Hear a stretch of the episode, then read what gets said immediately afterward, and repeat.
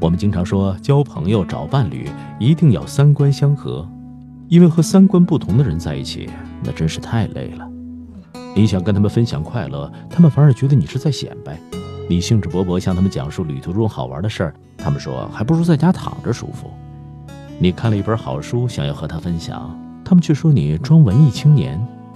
你喜欢健身，喜欢旅行，努力让自己的生活更加充实，他们却酸酸地说你是土豪，可以任意花钱。快乐是藏不住的，常常忍不住和别人分享。可是快乐如果分享错了人，那就成了装逼，因为总有一些人见不得你好。你兴高采烈的时候，他们一盆凉水浇下来，冷嘲热讽几句，让你原本的好心情荡然无存。三观不同的人不仅不懂你的快乐，也不懂你的难过。有一次，一个很久没有联系的朋友打电话过来，聊到最近的状况，我随口就抱怨了一句，说最近赶项目老是加班。谁知朋友听了劈头盖脸就跟我说，那不还是你自找的，偏得往上爬呗。还有，为了那点钱至于那么拼吗？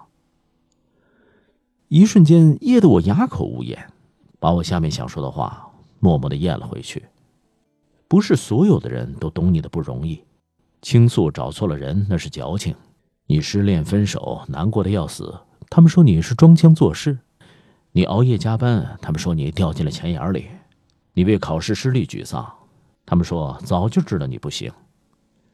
三观不合的人，他的情绪和你的情绪永远不在同一个频率，你们的想法总是背道而驰，交流起来就像鸡同鸭讲，累那是必然的。相反，和三观相合的人相处就两个字，舒服。所谓三观相合，不是我们完全相同，而是可以彼此理解。你喜欢过安稳的生活，也支持我四处闯荡。你喜欢吃西餐，也能懂我街边撸串的乐趣。你觉得假期在家里悠闲度日也不错，但看到我外出游玩的照片也会真心的点赞。真正的朋友永远是那些懂你的人，他们会为你取得的成就而由衷高兴，也懂得你的委屈和不易。我一个朋友曾说过这样一个故事，父亲和张叔是发小，长大以后张叔进了国营单位，父亲下海闯荡。虽然走上了不同的道路，但两个人一直联系着。父亲的事业顺利，张叔从不嫉妒，由衷地为父亲高兴。后来张叔瘫痪离异，不用张叔开口，他的一双儿女找工作出嫁，父亲都事无巨细一手包办。每个人身边的位置只有那么多，真的不需要把太多的人请进你的生命里，有相处舒服的几个就够了。前几天和朋友聊天，他说他的新工作很让他压抑，朋友一直很注意形象，每天都精心打扮，而办公室有个大姐总在背后添油加醋，说他工作不踏实，想靠美色上位。